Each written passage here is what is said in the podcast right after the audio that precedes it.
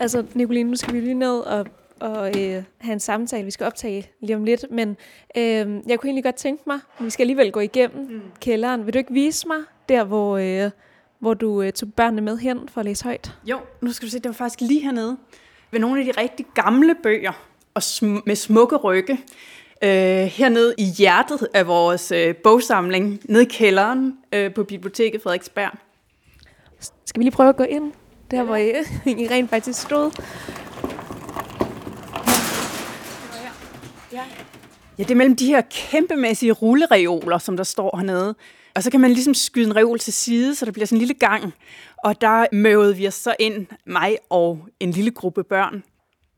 Og det er virkelig nogle smukke, smukke og altså meget gamle bøger. Jeg kan godt forstå, hvis børn de har været lidt, synes det var lidt vildt, at du begyndte at maltraktere dem.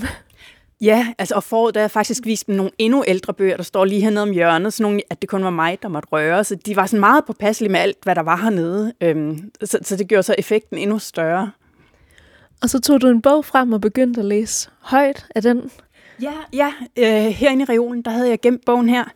Det er den, der hedder Ella er mit navn, vil du købe det, som Mette Heinhøj har skrevet.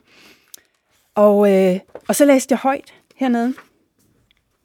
Jeg havde aldrig troet, jeg nogensinde skulle få kat. Fordi 1. Vi er ikke sådan nogen med dyr. 2. Jeg får ellers aldrig det, jeg ønsker mig. A. Krøller. B. Overbid. C. Ansvar for priser. 3. Jo mere jeg plager, jo stedigere bliver mor. Og jeg har plaget en del om den kat.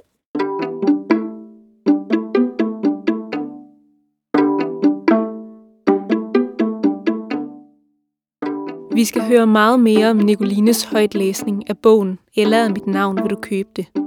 Om katten Katekismus og de maltrakterede biblioteksbøger. Lyt med. I denne sæson af Højt at læse har vi særligt fokus på det, vi kalder læsesteder. Et læsested kan både være den fysiske ramme, vi sidder og læser i. Det kan være det sted, vi er i livet, når vi læser, og det kan være det sted, vi rejser hen i bogen, når vi læser. Vi fokuserer på højtlæsning for især 4-10-årige børn, men lyt gerne med uanset hvad, for måske gemmer der sig også en læseoplevelse for dig i bøgerne om tænkende Tove, bogvandreren Tilly og Elias fra Slimfjorden, som vi kommer omkring i den her sæson. Mit navn er Lærke, og jeg er børnekulturformidler på Biblioteket Frederiksberg. Velkommen til Højt at læse, en podcast om højtlæsning. I dette afsnit har jeg besøg af min kollega Nicoline Dalberg. Nicoline fortalte mig engang om en helt særlig oplevelse med højtlæsning for børn. Som du måske kan gætte, har den noget med pigen Ellas højeste ønske, en kat, at gøre. Jeg bliver ved med at vende tilbage til Nicolines fortælling, fordi den indkapsler nogle rigtig gode pointer om, hvad det er højtlæsning for især selvlæsende børn kan. Derfor er det nu tid til, at Nicoline skal gæste højt at læse. Sammen forsøger vi at svare på spørgsmålet, er højtlæsning og højtlæsning på bestemte steder nøglen til læseglæde? Hjertelig velkommen til dig, Nicoline. Tak. Øh, tak fordi du være med i vores podcast. I den her sæson af Højt at læse, der har vi særligt fokus på det, vi kalder læsesteder. Og jeg har inviteret dig af en helt særlig grund, øh, fordi du har haft en oplevelse med at læse højt for børn, hvor stedet og omgivelserne og rammen for højtlæsning havde en særlig betydning for læseoplevelsen. Øh, og vi skal i fællesskab forsøge at svare på spørgsmålet om, øh, hvorvidt højtlæsning på bestemte steder kan være nøglen til læseglæde. Men før vi går i gang med det, øh, vil du så ikke præsentere dig selv? Jo, jeg hedder Nicoline Dalberg, og jeg er børnelitteraturformidler her på Biblioteket Frederiksberg. Dels øh, er jeg jo at finde i udlånet, øh, hvor jeg snakker frem og tilbage med en masse børn om, om deres læsning og, og giver dem idéer til, øh, hvad de kunne tage hul på og får en masse feedback på, øh, hvad de gerne vil, og hvad de synes er, er gode og dårlige forslag for mig, når jeg, øh, når jeg giver, kommer mine, mine boganbefalinger. Øh, så laver jeg også øh, samarbejder med skoler. Nogle gange, så, når man snakker om højtlæsning, så er det jo noget, man begynder at gøre med børn, fordi de ikke kan læse selv. Mm. Hvorfor kan det være vigtigt at læse højt for børn, som egentlig godt kan læse selv? Mm. Altså, der er jo en alder, som man så trist kalder for bogdropperalderen, som øh, man siger starter sådan omkring 10 år. Jeg synes måske, jeg ser nogle spor til det egentlig allerede for 8 års alderen, hvor man kan sige, at øh, børnehavebarnet ubetinget elsker bøger, øh, hvor man sidder sådan og får læst højt som barn, jo helt fysisk tæt med sine forældre, i sådan en fælles læseoplevelse, hvor man ligesom har den der jeg har fællesskabet omkring læsningen, og hvor der er billeder, der støtter op, øh, som også fastholder barnet med nogle andre sanser end bare øh, høresansen. Og øh, så sker der jo det, at øh, så kommer barnet i skole og skal lære at læse, og glæder sig også enormt til at, at, at kunne læse bøger øh, selv. Øh, men det, der så også rammer, det er jo det her med, hvor hårdt det faktisk er at lære at læse. Det er jo et benhårdt arbejde at lære at, at afkode sådan nogle bogstaver. Og der bliver introduceret 20 minutter hver dag, ikke, hvor man skal sidde øh, som lektie, og forældrene er helt grønne i hovedet, og børnene er helt grønne i hovedet, og de bøger, man læser, det er også ipso en bi, og de er slet ikke nær så gode, som dem, man sad der helt i den trygge favn og læste og oplevede sammen. Øh, så derfor der synes jeg, at det er sindssygt vigtigt, at man som forældre faktisk fastholder det med at læse gode historier højt. Fordi at læsning ellers meget nemt kan skride fra det her meget løsbetonet over i noget, som øh, bliver enormt øh, pligtfyldt. Og der er også en anden ting, det er det her med forældre, der ligesom når barnet så kan afkode, kan læse en bog selv, øh, så øh, er det faktisk også lidt der, at vi som forældre måske svigter. Øh, fordi vi har haft så, det er virkelig et stort arbejde, det her med hele tiden at huske at få læst med de her børn, så man er udmattet efterfølgende og enormt begejstret, når de endelig selv kan afkode, så har man sådan lidt en tendens til, så slipper man den. Så tænker man, yes, øh, flueben ved den, nu øh, sender jeg dem ned i biblioteket, og så læser de bare derud af, men det gør de ikke nødvendigvis. Og der er det igen, jeg tænker, øhm, måske tager vi lære af, hvad var det, det lille barn fandt så indbydende, og prøve at trække det lidt op til de større børn også, fordi øhm, der er stadigvæk noget særligt ved at læse sammen. Også det voksne engagement, der er ved højtlæsning, er faktisk vanvittigt vigtigt, synes jeg. Øhm, når man som voksen læser højt, så viser man jo også sit barn, at man synes, at at læsningen er vigtig, at historien og fortællingen er vigtig, fordi vi har jo alle sammen drøntravlt, og det med, at man afsætter noget af sin kostbare tid til at læse historie højt, det gør jo også bare, at, øh, at barnet helt på automatik også tillægger det en stor værdi. Og så er der jo også det her med at få serveret en historie. Selvom man godt kan afkode, så kan det jo være, hvis man skal læse en bog, det kan jo tage en hel weekend at læse en bog. Og det er jo hårdt arbejde, så er det måske meget godt, at man som forældre kan støtte op. Øhm, og så sker der jo også det, når man læser højt for et barn. Man kan mærke, hvordan barnet nogle gange sådan glider ud og ind af historien sådan øh, koncentrationsmæssigt. Der kan man jo godt øh, støtte op om højtlæsning ved måske at øh, dramatisere lidt ekstra, når man kan mærke, når man er ved at tabe dem.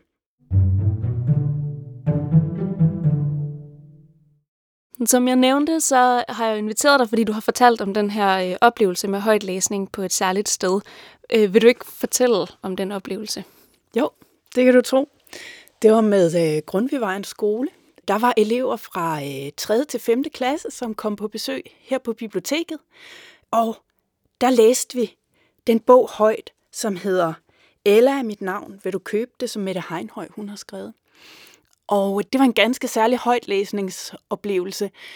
Den foregik øh, nede i vores øh, magasin, nede i vores kælder, hvor vi har sådan nogle store kompaktreoler, hedder de. Det er sådan nogle gigastore reoler, man med sådan en kæmpe håndtag, håndsving, kan rulle frem og tilbage. Og så er der ellers bøger i de reoler, sådan helt fra gulv til loft.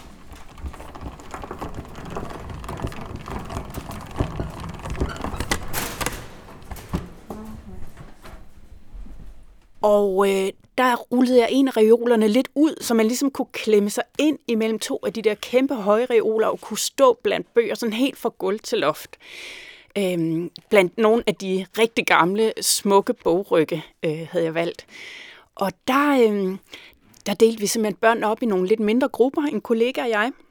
Og øh, så kom de i en gruppe på sådan en 12-15 børn ad gangen ned til mig, ned i magasinet, og stod der blandt bogreolerne, mens at jeg læste højt af Ella er mit navn.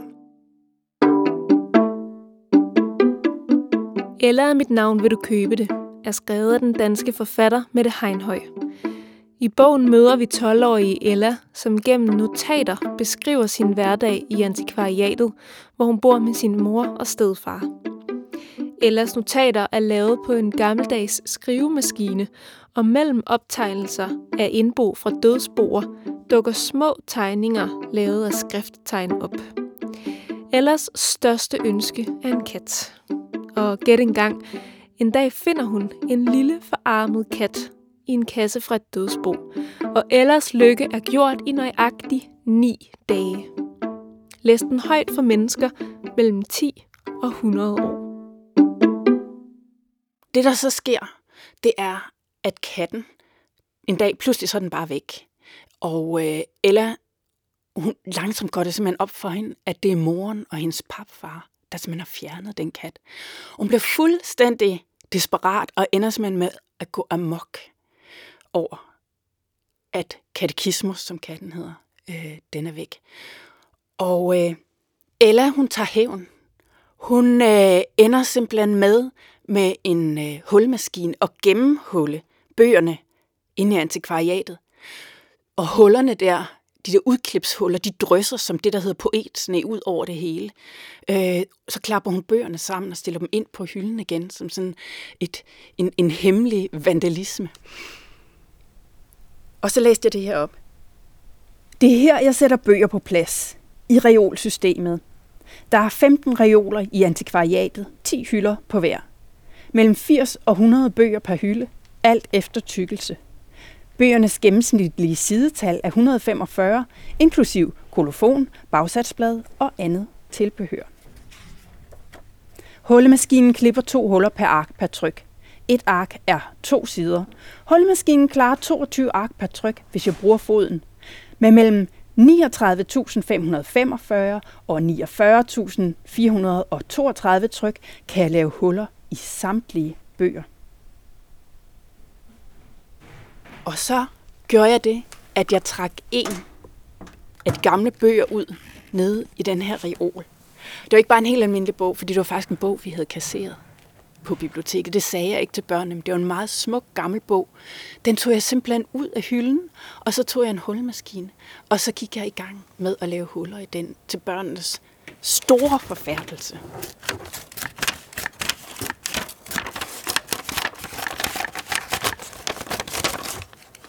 Vi havde lige været rundt nede i magasinet og så kigge på nogle meget værdifulde, elgamle bøger, som det kun var mig som biblioteksansat, der måtte røre ved. Så det var sådan meget virkningsfuldt øh, og meget chokerende for dem, at jeg pludselig begyndte på det. Og så bagefter satte jeg bogen ind, og jeg kiggede mig sådan lidt over skulderen, så de ligesom forstod, at jeg orienterede mig omkring, om der var nogen, der havde opdaget os dernede. Den her historie, den ramte børnene virkelig hårdt.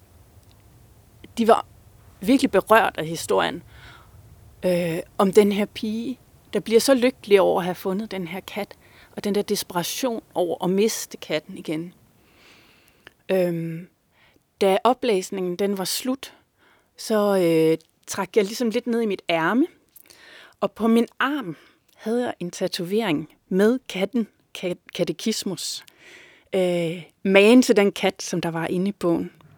Jeg fortalte børnene, at det var en tatovering, jeg havde fået lavet til minde om katekismus. Og jeg spurgte børnene, om de også ville have en. Og så åbnede jeg en lille æske fyldt med sådan nogle tatoveringer, som kan vaskes af igen. Og det gik op for børnene, at den tatovering, jeg havde, også var sådan en. Og så fik de hver en tatovering. Det var rigtig interessant at se, hvordan at, øh, at børnene reagerede på den her højtlæsning. Øhm, også undervejs, mens vi læste højt.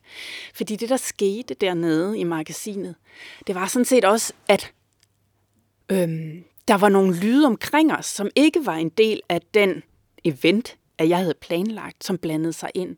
Der var et tidspunkt, hvor en af mine kollegaer kom gående ned af, af gangen, hvor de kunne høre nogle fodtrin, der kom gående, mens jeg var i gang med at klippe den her bog i stykker. Øh, og hvor børnene sådan helt, altså øh, automatisk sådan, tog hænderne op til munden, altså, fordi de simpelthen blev redselslagende for, vi var ved at blive opdaget. Og det smittede ligesom også af på den gruppe af børn, der stod. Øhm, det med at se øh, kammeraternes reaktion på højtlæsningen og, og på, på omgivelserne.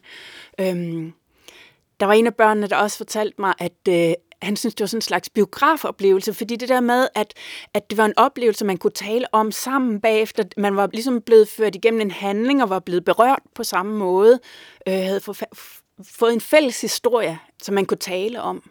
Øhm. Øh, og det var bare meget interessant at se, hvordan at de her øh, ydre rammer øh, kunne mixe ind, jo både øh, kunne man sige, tilsigtet med, at der kommer en gående ned gang. Nogle gange kan det så også være utilsigtet, når man læser højt på steder, at der kan, der kan komme nogle lyd ind, som øh, trækker en ud af historien, men, men øh, vi er jo ret øh, heldige øh, i den her sammenhæng, at, at der var, var faktisk nogle forskellige lyde, som ligesom bakkede op om den fortælling, at vi fortalte der. Øhm, og ugen efter, der var jeg hen på, øh, på skolen og se børnene igen, og der kom de simpelthen løbende efter mig, alle sammen og vise de her tatoveringer med katekismus, de har været, fået lavet op af armen. Øhm, og man kunne mærke, at der var sådan en samhørighed mellem os, at vi var sådan ligesom mærket af, af katekismus. Det var sådan en eller anden form for øh, medfølelse, eller øh, jeg er også på Ellas hold. Så det var en ret særlig oplevelse, det med øh, at læse højt sammen sådan et sted. Jeg tænker på min sidste dag med katekismus. Vores 9. og sidste dag liv.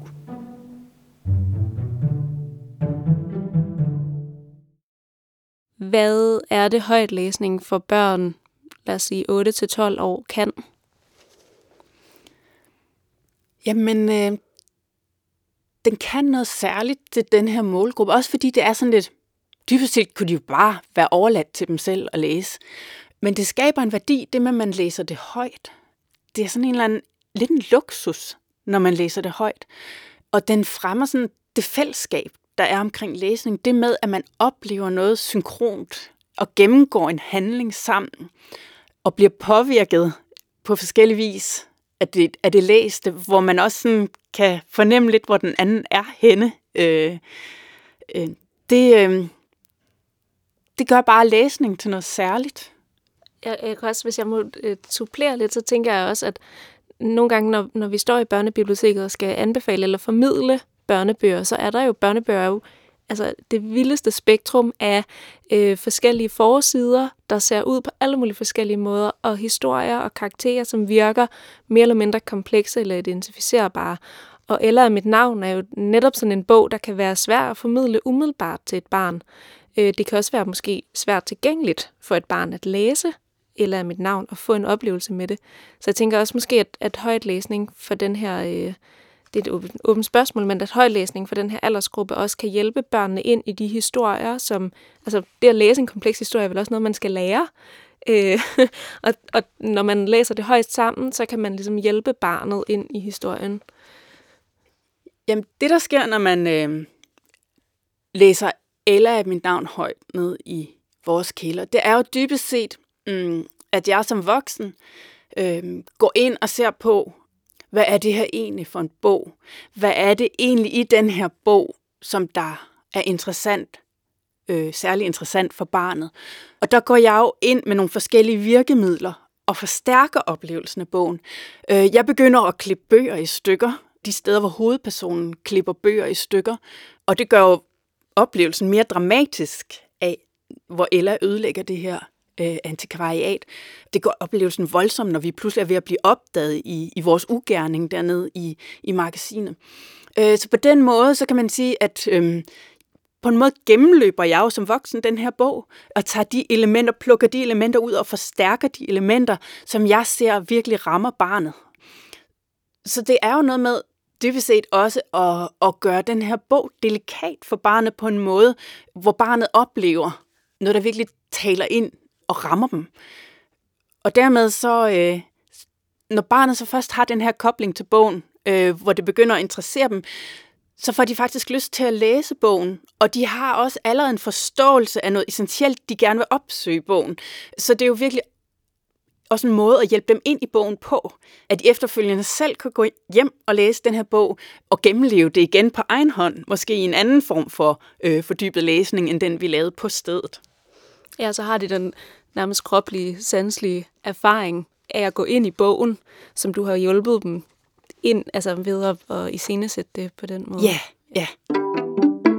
Nicoline, det er jo desværre ikke alle børns voksne, som øh, har adgang til sådan en stemningsfuld øh, kælder med, øh, med magasin, hvad hedder det, med kompakt øh, reoler øh, og, og gamle øh, kasserede bøger, man kan lave poetsne af.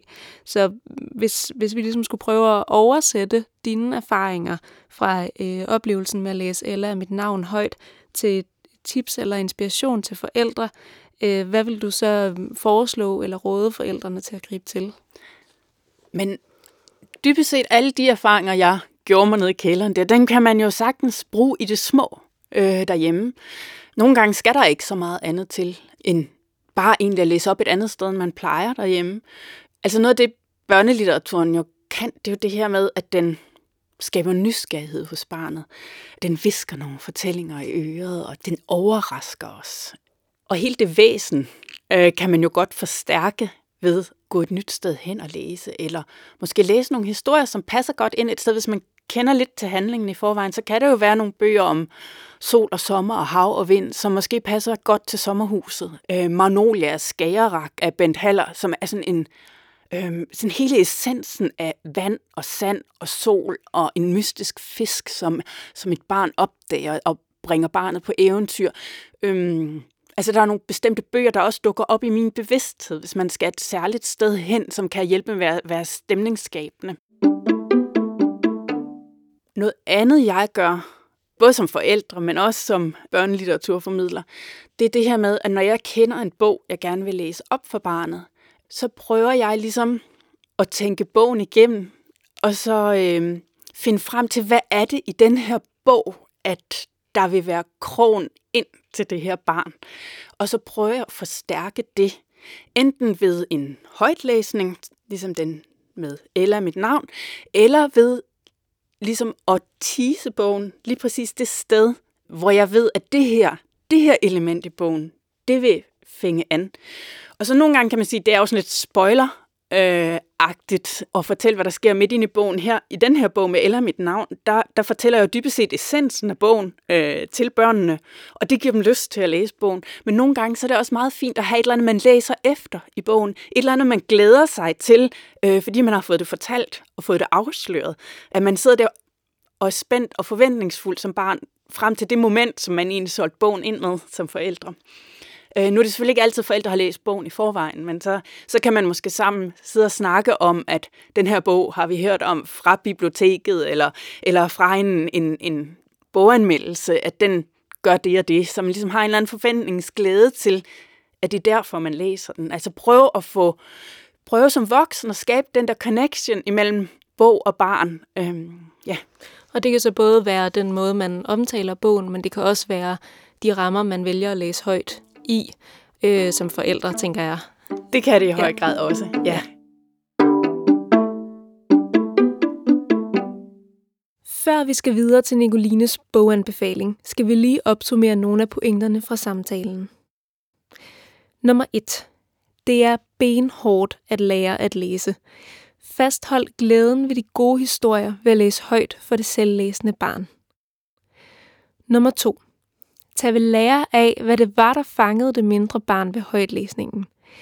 Voksen engagementet, den fælles oplevelse at få serveret en historie. Det vil også glæde det store barn. Nummer 3. Højtlæsning skaber fællesskab omkring læsningen. Børnene blev sammen påvirket af det, Nicoline læste højt om katekismus' skæbne og Ellas vrede. De var sammen om at være på Ellas hold. Nummer 4. Skab en kobling mellem barnet og bogen inden læsningen. Opbyg forventningens glæde til bogen sammen med barnet ved at snakke om, hvad formidleren på biblioteket, den ansatte i boghandlen eller anmelderen lagde vægt på i præsentationen af bogen. Nummer 5. Skab særlige rammer i højtlæsningen, som forstærker de elementer i bogen, som du tror vil ramme barnet. Eller vælg en bog ud fra de rammer, den skal læses i. For eksempel en bog i sommerhusomgivelser til sommerhusferien. Til allersidst, så har jeg jo bedt dig om at tage en, øh, en højtlæsningsbog med. Nu har vi snakket meget om Ella og mit navn og nogle andre bøger. Øh, men jeg har også bedt dig om at tage en højtlæsningsbog med, som du gerne vil anbefale til andre. Hvad for en bog har du taget med? Jeg har taget øh, den bog med, der hedder Slimfjorden, der er skrevet af Sara Lang Andersen, øh, og som er meget smukt illustreret af Katrina Skatzer. Den er også, altså det, det er virkelig en sjov bog at have i hånden og prøve at fortælle øh, børn om, øh, når man åbner den og sådan noget. Hvad, hvad handler den om? Den handler om Elias, drengen Elias, som øh, er vildt optaget af dyr og i naturen. Han er sådan en type, at når han først går i gang hen i skolen med at fortælle om et eller andet dyr, så er det sådan, at han rejser sig op fra stolen, og læreren kan næsten ikke få, få ham ned og sidde igen, så de, de kunne slet ikke tale om dyr nu. Han er sådan helt inde i sin, i, i, i sin egen verden. Altså, øh, han, øh, han øh, har, lever sådan lidt i en verden, som er sådan et mix af øh, en blanding af, af fantasi og virkelighed, og hvor der også indgår dyr, at han finder sådan sit nærområde.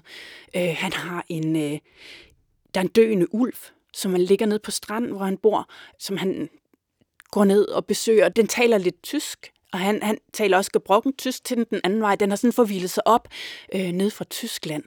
Og øh, der er noget helt galt med den der natur. Altså dels den der ulv, der er dødssyg og har forvildet sig op, men der er også nogle gobler, som der skvulper rundt i det, der hedder Slimfjorden, kalder han den. Og der kommer flere og flere af de her gobler, og han undrer sig. Han har, han har bemærket, at der er noget galt. Øhm, der kommer også en el, der bliver hans ven, som øh, af vandveje kom til at træde ud i Øresund, og eftersom at øh, elge, de kan ikke manøvrere til siden. Hvis de først går ud i vand og svømmer, så kan de kun svømme lige ud. Så den er simpelthen øh, endt skrub forvirret, kommer den op som sådan en kæmpe brun sofa pludselig på en strand, og er helt skilleret og, og spørger, om det er Sverige. Den taler nemlig svensk. Øhm, og Elias han tager ligesom imod alle de her forvildede dyr og har en øh, forståelse af, at goblerne de så også er et problem, og det vil han undersøge nærmere.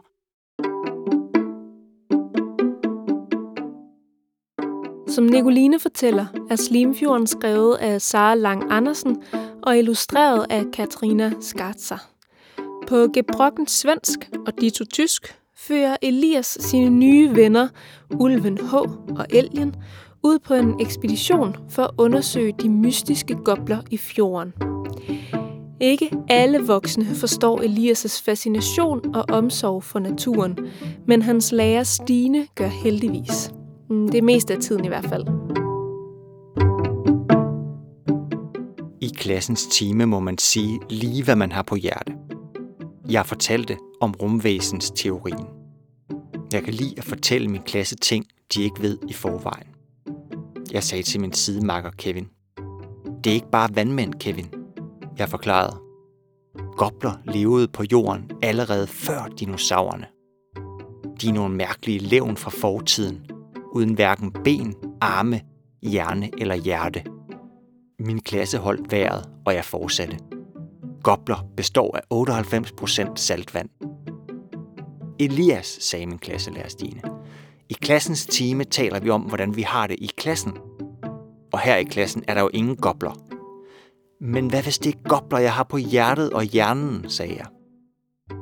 Din hjerne er en goble, sagde Kevin. Din hjerne er luft, sagde jeg. I klassens time taler vi sødt til hinanden, sagde Stine. Og I har begge to store, flotte menneskehjerner.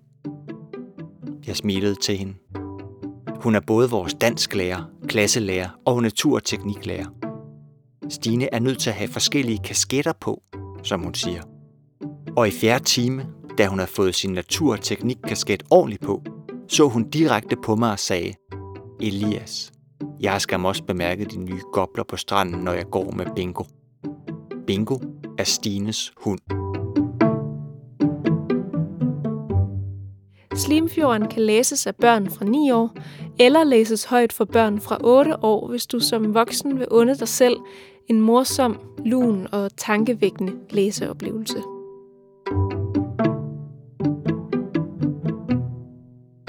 Den er meget særlig, historien her. Den er fortalt med en utrolig charmerende humor. Øhm, og samtidig er den også ret subtil. Øhm, da jeg læste den første gang, der læste jeg den bare helt selv, uden et barn i nærheden. Og den har øh, nogle litterære kvaliteter og og det her glimt i øjet, som fangede mig ind med det samme. Øhm, og så nogle gange, der kan man jo godt være ret spændt på, hvordan reagerer børn på det. Fordi der er jo nogle bøger, øhm, som taler til både børn og voksne, så er der nogle voksne, er enormt begejstrede for, men når man så læser dem højt for et barn, så sker der et eller andet øh, rent målgruppemæssigt, hvor de måske i virkeligheden kan tale forbi barnet. Øh, men den her læste jeg så højt sammen med min 8-årige derhjemme efterfølgende. Og der kunne jeg mærke, at den også ramte ham det var det, jeg havde håbet, at den også gjorde. Men der er nogle gange, der kan man godt blive overrasket over, øh, hvordan børn reagerer øh, på, på nogle bøger, som man selv øh, er enormt fascineret af. Øh, den kan noget med sin finurlighed, finurlighed, hvor vi begge to virkelig var fuldstændig færdige grin over og de forskellige skøre scenarier, der opstod undervejs. Tusind tak, fordi du ville være med her i dag, Nicoline. Det var en stor fornøjelse. Tak selv.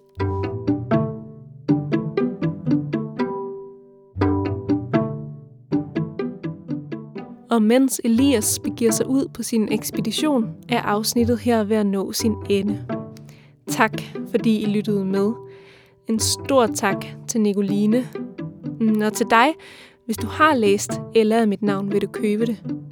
Velkommen på Ellas hold.